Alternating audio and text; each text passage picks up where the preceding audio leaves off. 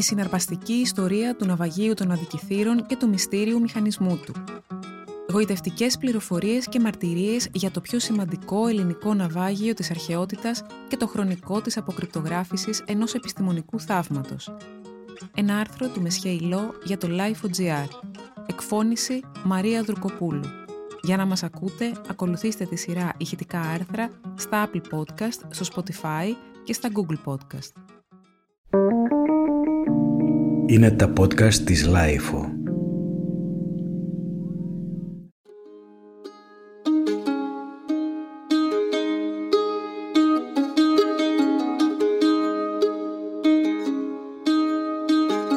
στο 60 π.Χ. ένα πλοίο ναυάγησε έξω από τις βορειοανατολικές ακτές του μικρού νησιού Αίγυλα στο πέρασμα μεταξύ Κρήτης και Πελοποννήσου.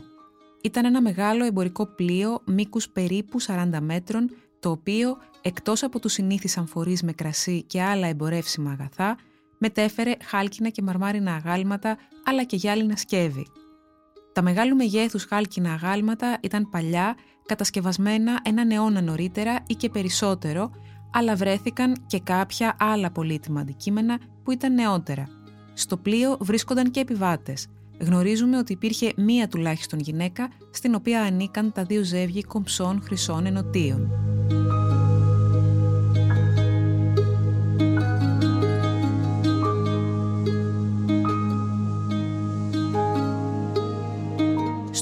Στο βιβλίο του «Ένας φορητός κόσμος φέρνοντας στο φως τον μηχανισμό των αντικειθήρων, ένα επιστημονικό θαύμα του αρχαίου κόσμου», ο Αλεξάνδερ Τζόουνς, ιστορικός των επιστημών με ειδίκευση στην αρχαία ελληνική αστρονομία και μέλος της ομάδας μελέτης του μηχανισμού των αντικειθήρων από το 2006, αναφέρει το χρονικό της απίθανης ανακάλυψης του ναυαγίου και του εκπληκτικού μηχανισμού που μετέφερε του αρχαιότερου αναλογικού υπολογιστή, εξιστορώντας απίθανες λεπτομέρειες – Εξηγεί επίσης λεπτομερώς πώς λειτουργούσε ο μηχανισμός, πώς κατασκευάστηκε και για ποιο σκοπό.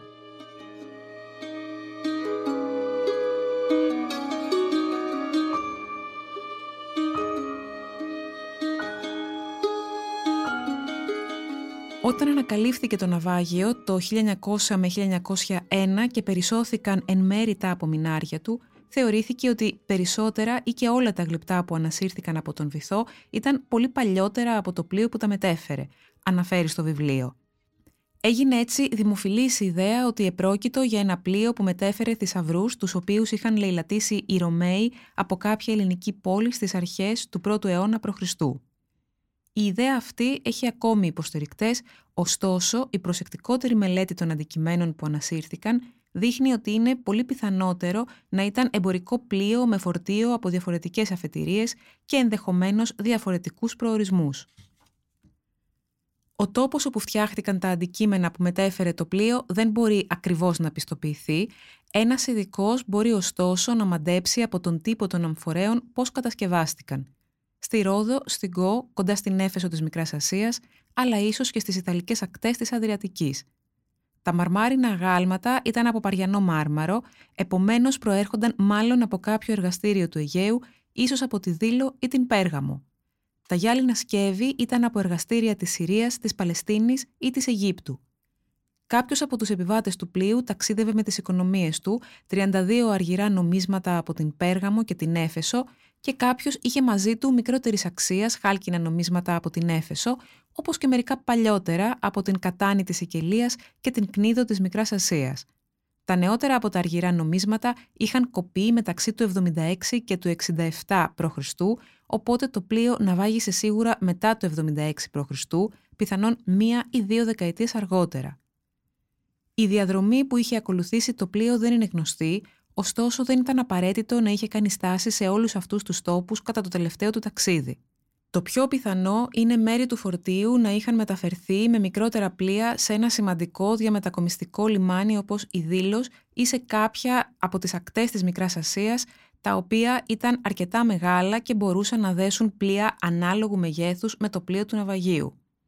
Η τοποθεσία του ναυαγίου δείχνει ότι το πλοίο έπλεε προς τη Δυτική Μεσόγειο για να παραδώσει το φορτίο του σε κάποιο λιμάνι της Αδριατικής ή ακόμα δυτικότερα, διαβάζουμε στο βιβλίο. Ένα από τα αντικείμενα που μετέφερε το πλοίο, το πιο μυστηριώδες απ' όλα, ήταν ένα κουτί μεγέθους και σχήματος κουτιού παπουτσιών, κατασκευασμένο από ξύλο και μέταλλο, που όταν ανασύρθηκε από τον βυθό δεν προκάλεσε κανένα ενδιαφέρον. Τα αγάλματα και τα γυάλινα σκεύη ήταν πολύ πιο εντυπωσιακά. Ωστόσο, το σκουριασμένο αυτό κουτί, που είχε υποστεί μεγάλες φθορές από το θαλασσινό νερό και τον χρόνο, ήταν μια λεπτή και πολύτιμη κατασκευή που πρέπει να είχε συσκευαστεί με ασφάλεια σε ένα μικρό κυβότιο ή κουτί για να προστατευτεί από τυχόν ζημιές και από τα στοιχεία της φύσης. Ένα τόσο μεγάλης αξίας αντικείμενο είναι απίθανο επίσης να είχε σταλεί στον προορισμό του ασυνόδευτο. Μπορούμε να εικάσουμε ότι ένας ειδικευμένος τεχνίτης συνόδευε το μηχανικό αντικείμενο σε όλο του το ταξίδι από το εργαστήριο όπου είχε κατασκευαστεί μέχρι τον παραλήπτη του.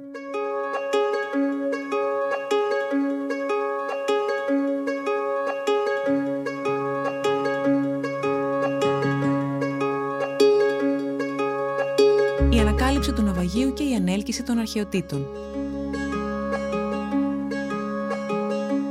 Η ανακάλυψη του ναυαγίου το 1900 προέκυψε χάρη σε μια άλλη κακοκαιρία από σφουγγαράδες της Σίμης που βουτούσαν από το 1870 με ένα σύστημα εξαρτημένης κατάδυσης με το οποίο μπορούσαν να φτάνουν σε μεγαλύτερα βάθη.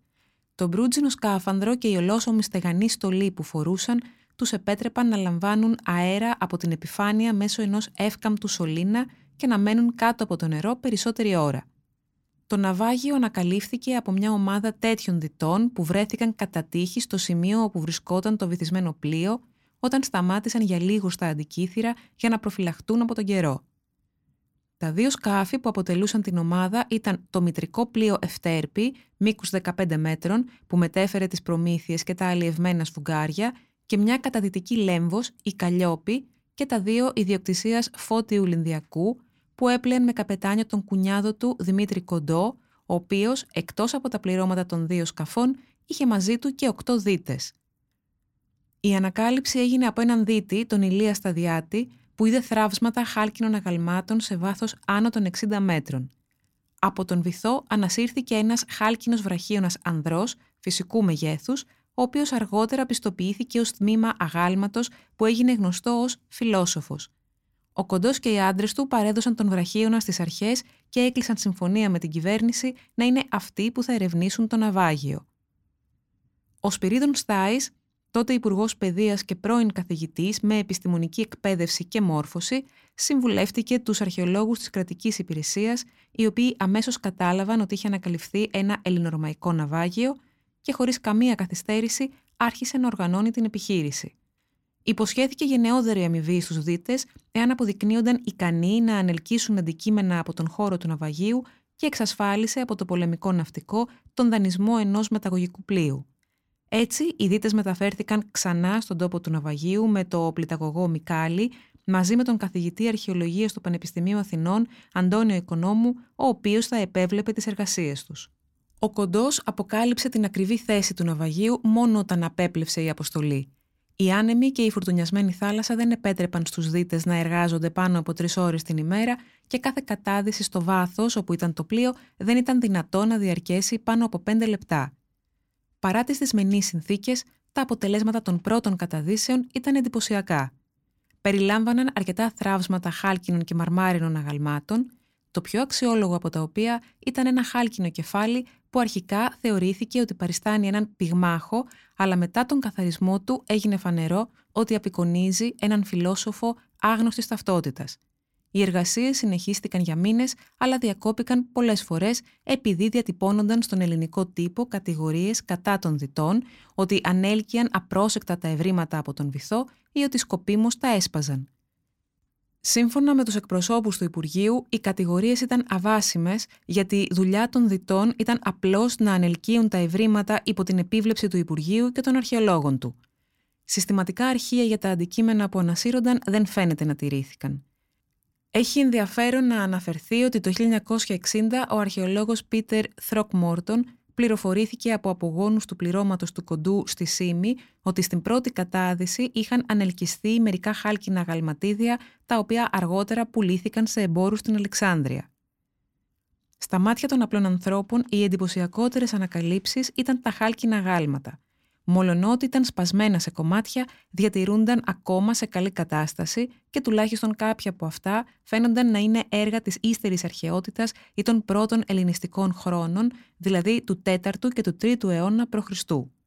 Γενικά δεν σώζονται πολλά χάλκινα γάλματα από την αρχαιότητα, επειδή το μέταλλο ανακυκλωνόταν από τη στιγμή που τα γάλματα έπαβαν να είναι επιθυμητά και έτσι τα χάλκινα θράψματα από το ναυάγιο των αντικειθήρων εμπλούτιζαν την υπάρχουσα γνώση της εποχής.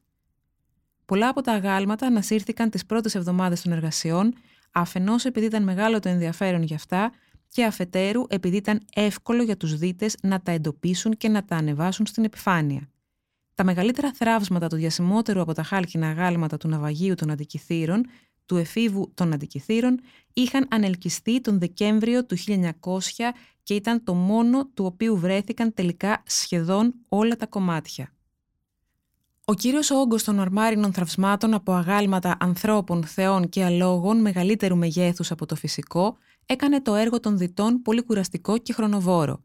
Κάποια ήταν σε τόσο μεγάλο βάθος που ήταν αδύνατο να τα φτάσουν. Επιπλέον η εικόνα τους ήταν απογοητευτική και οι επιφάνειες έντονα διαβρωμένες, ενώ πολύ σύντομα οι αρχαιολόγοι συνειδητοποίησαν ότι τα αγάλματα δεν ήταν πρωτότυπα αριστουργήματα της κλασικής εποχής, αλλά αντίγραφα και απομιμήσεις των ύστερων ελληνιστικών χρόνων. Το τελευταίο αξιόλογο γλυπτό έβριμα που ανασύρθηκε από τον βυθό ήταν ένα όμορφο χάλκινο αγαλματίδιο ενός αγοριού γύρω στα τέλη Ιουνίου. Έναν μήνα αργότερα, με έντολη του Στάι, οι εργασίες σταμάτησαν επειδή τα πιο πρόσφατα ευρήματα, θράψματα αγγείων και ξύλων, δεν είχαν καμία αρχαιολογική αξία.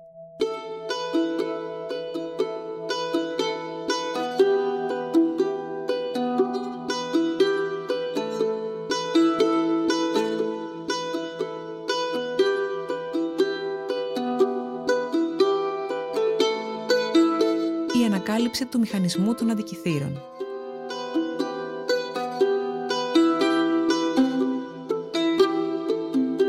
Από τις πρώτες μέρες της ανέλκυσης των θραυσμάτων, οι εφημερίδες της εποχής έγραφαν για την ανακάλυψη μιας ενεπίγραφης πλάκας, χωρίς ωστόσο να αναφέρονται λεπτομέρειες. Τα θραύσματα του μηχανισμού εντοπίστηκαν το 1902 προς το τέλος των εργασιών ανέλκυσης και ήταν εμφανώς οδοντοτή τροχή, αλλά κανείς δεν μπορούσε να τα συνδέσει με κάποιον μηχανισμό ή να φανταστεί ότι μπορεί να είχαν σχέση με την επιγραφή που είχε βρεθεί. Το κύριο σώμα του μηχανισμού βγήκε από τη θάλασσα στη μορφή ενός συσσωματώματος με τα μηχανικά μέρη κρυμμένα μέσα σε αυτό. Όταν στο τέλος Ιουνίου σταμάτησαν οι εργασίες ανέλκυσης, ο Στάις φόρτωσε στο Μικάλι τις αρχαιότητες που θα μεταφέρονταν στην Αθήνα και τη στιγμή εκείνη συνέβη ένα περιστατικό για το οποίο έγινε δημόσιος λόγος μόνο πολλά χρόνια αργότερα, γι' αυτό και δεν μπορεί να πιστοποιηθεί. Σύμφωνα με τον Άβαρχο Ιωάννη Θεοφανίδη, ένας συνάδελφός του αξιωματικός του Βασιλικού Ναυτικού, ο Περικλής Ρεδιάδης, που επέβαινε στο Μικάλη σε αρκετές από τις επισκέψεις στον χώρο του ναυαγίου, εμπόδισε μέλος του πληρώματος να ρίξει πίσω στη θάλασσα μια φαινομενικά άχρηστη ασβεστοποιημένη μάζα, που ήταν ο μηχανισμός, γιατί διέκρινε ένα μέταλλο που προεξήχε από μια ρογμή της επιφάνειάς της. Ο Ρεδιάδης δεν το αναφέρει σε καμία από τις δημοσιεύσεις του. Όταν τα ευρήματα έφτασαν στην Αθήνα, κάποια φυλάχθηκαν προσωρινά και παρέμειναν σε κοινή θέα στο Υπουργείο Παιδείας, ωστόσο σύντομα μεταφέρθηκαν όλα στο Αρχαιολογικό Μουσείο. Οι υπεύθυνοι είχαν μπροστά τους ένα τεράστιο και δύσκολο έργο καθαρισμού, συντήρησης και ενίοτε ανασύνθεσης και αποκατάστασης. Ο έφηβος θεωρήθηκε το ωραιότερο και το πιο πλήρες από τα έργα τέχνης που είχαν ανασυρθεί από το ναυάγιο.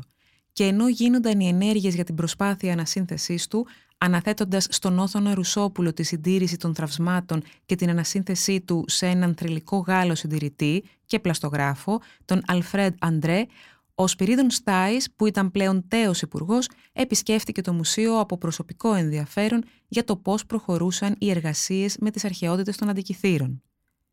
Οι άνθρωποι του μουσείου του επέτρεψαν να μπει στην αίθουσα όπου φυλάσσονταν τα χάλκινα θράψματα. Εκεί, όσοι συμμετείχαν στις εργασίες ανασύνθεσης του εφήβου είχαν ξεχωρίσει όσα θράψματα έμοιαζαν κομμάτια από ανθρώπινο κορμό ή θύμιζαν τμήμα ηματίου, παραμερίζοντας τα υπόλοιπα. Ο Στάις πρόσεξε ανάμεσα στα παραμερισμένα τρία θράψματα, το ένα δίπλα στο άλλο, υποθέτοντας ότι ίσως ήταν μέρη του ίδιου αντικειμένου που είχε σχήμα πλάκας. Ένα από αυτά τα θράψματα έφερε επιγραφή με ελληνικούς χαρακτήρες που ήταν δύσκολο να διαβαστούν στο λιγοστό απογευματινό φως, ενώ στην επιφάνεια του άλλου διακρινόταν ένα σύστημα οδοντοτών τροχών. Δεν ήταν ο πρώτος άνθρωπος που τα είχε δει, αλλά ήταν ο πρώτος που παρατήρησε τα μηχανικά μέρη του μηχανισμού και εκείνος που εξασφάλισε ότι τα θράψματα θα τύχαναν της προσοχής των αρχαιολόγων.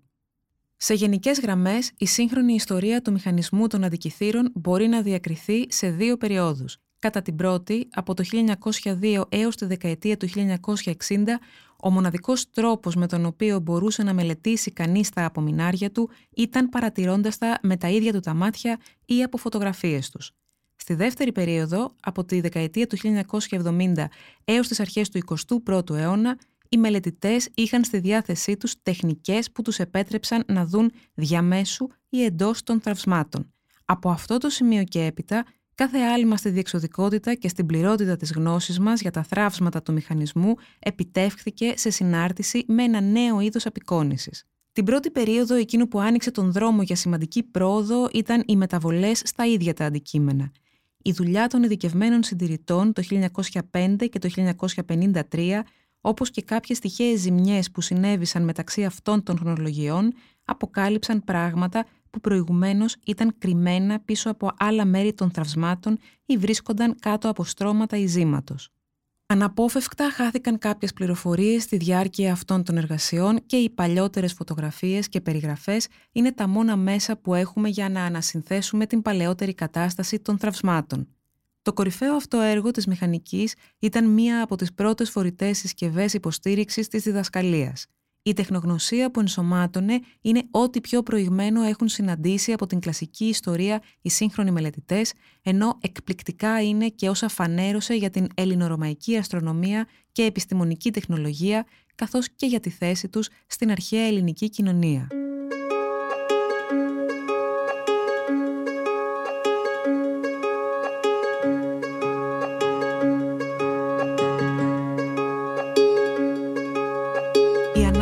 Του θραύσματος G του μηχανισμού.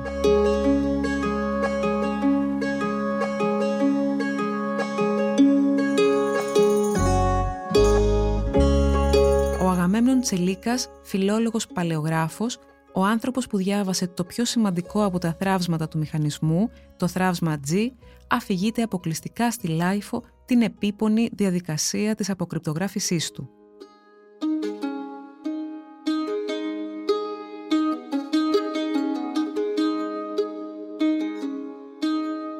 Το θράψμα G, όπως έχει συμβατικά ονομαστεί από την αείμνηστη επιμελήτρια των χάλκινων αντικειμένων του Αρχαιολογικού Μουσείου της Αθήνας Μαρία Ζαφυροπούλου, αποτελεί έναν από τους σημαντικότερους παράγοντες για τη μελέτη του μηχανισμού. Πρόκειται για το τμήμα που εμφανίζεται στα μοντέλα του μηχανισμού ως εμπρόστιο κάλυμα. Χάρη στη χρησιμοποίηση των νέων φωτογραφικών τεχνολογιών, πιστεύουμε ότι όσα τμήματα της επιφάνειάς του διατηρούσαν ίχνη γραφής κατά το μεγαλύτερο μέρος έχουν διαβαστεί. Αυτό δεν σημαίνει ότι σε όλα τα σημεία η αναγνώριση των γραμμάτων ή η ανάγνωση των λέξεων είναι ευκρινής και απόλυτη. Υπάρχουν αρκετά διφορούμενα σημεία, ιδιαίτερα στις τομές των τραυσμάτων και στα σημεία επικαλύψεων από άλλα στοιχεία. Κατά τη διαδικασία της μεταγραφής σχεδιάστηκε ένας πίνακας με οριζόντιες και κάθετες στήλες, όπου κάθε τετραγωνάκι θα περιλάμβανε και ένα γράμμα – Κατόπιν, σύμφωνα με τις συντεταγμένες που σχηματίστηκαν στις φωτογραφικές λήψεις, άρχισαν να τοποθετώ τα ανακυγνοσκόμενα γράμματα στην αρμόδια θέση τους.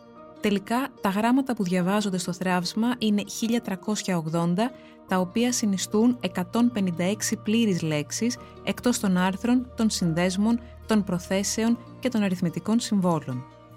Μια πρώτη εντύπωση είναι ότι όλα τα γράμματα έχουν το ίδιο ύφος και μορφή, όχι όμως πάντα το ίδιο μέγεθος, κάτι που βεβαίως δικαιολογείται από τον σκοπό και τη λειτουργικότητα της εκάστοτε επιγραφής στα διάφορα μέρη του μηχανισμού.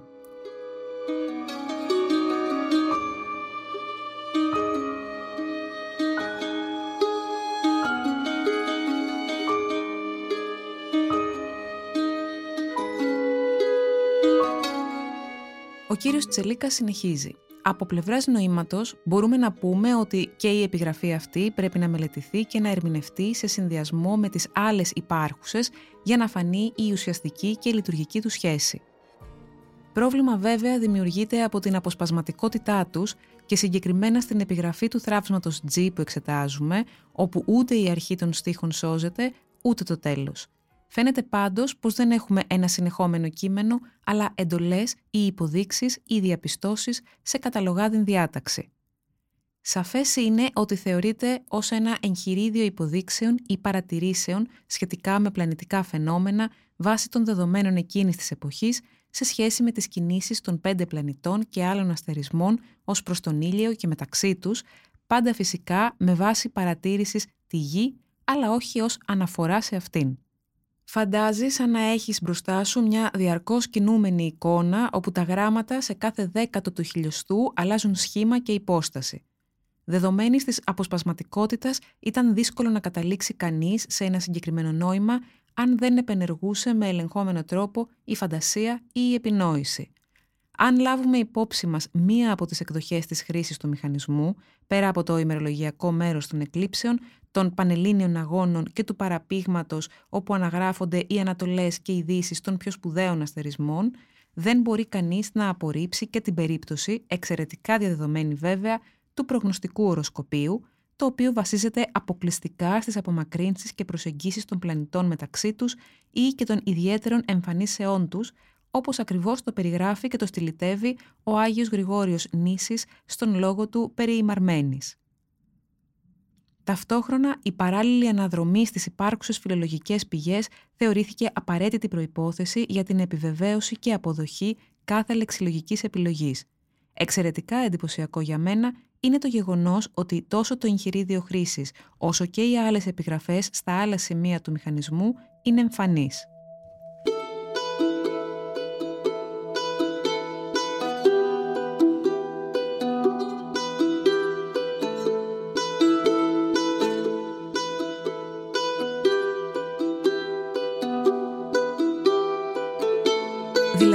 Δηλαδή, ο κατασκευαστής δεν απέκρυψε τον τρόπο χρήσης για να τον κρατήσει μόνο για τον εαυτό του, αλλά τον παρέδωσε εμφανέστατα στον οποιονδήποτε.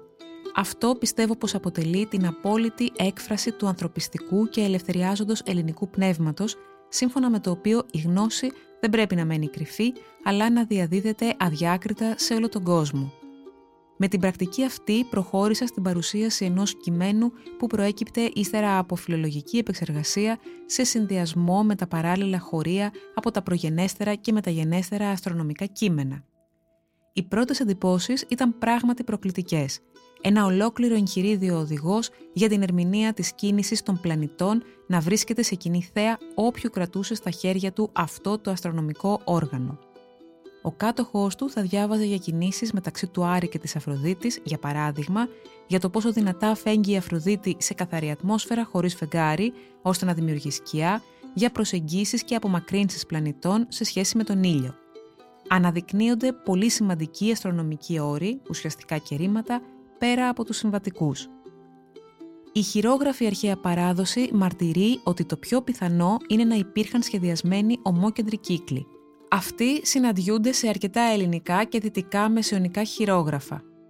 Στο περισπούδαστο βιβλίο του «Ένας φορητός κόσμος», ο Αλεξάνδρ Jones πολύ εμπεριστατωμένα περιγράφει τον μηχανισμό και βασισμένο σε παλαιότερες απόψεις, ερμηνείες και αναγνώσεις των επιγραφών, δίνει σε πολλά σημεία τη δική του εκδοχή. Εκείνο που παραδέχεται και αυτός είναι ότι υπάρχουν πολλά κρυφά και αμφισβητούμενα σημεία στο θράψμα G, ώστε να δημιουργούνται κενά στην πλήρη κατανόηση της επιγραφής. Η από αστρονομικής πλευράς προσέγγιση της επιγραφής οδηγεί στην επινόηση ή υπόθεση λέξεων που δίνουν ένα διαφορετικό νόημα. Είναι πάντως γενικά παραδεκτό ότι η έρευνα, η οποία μπορεί να διαρκέσει για αρκετά χρόνια ακόμα και με ισχυρότερα και ακριβέστερα τεχνικά μέσα, χωρίς φανταστικές παρεμβολές, θα συμπληρώσει, θα ανατρέψει και θα προτείνει πολλές νέες ερμηνείες στη γενική θεώρηση του μηχανισμού, καταλήγει ο κύριος Τσελίκας.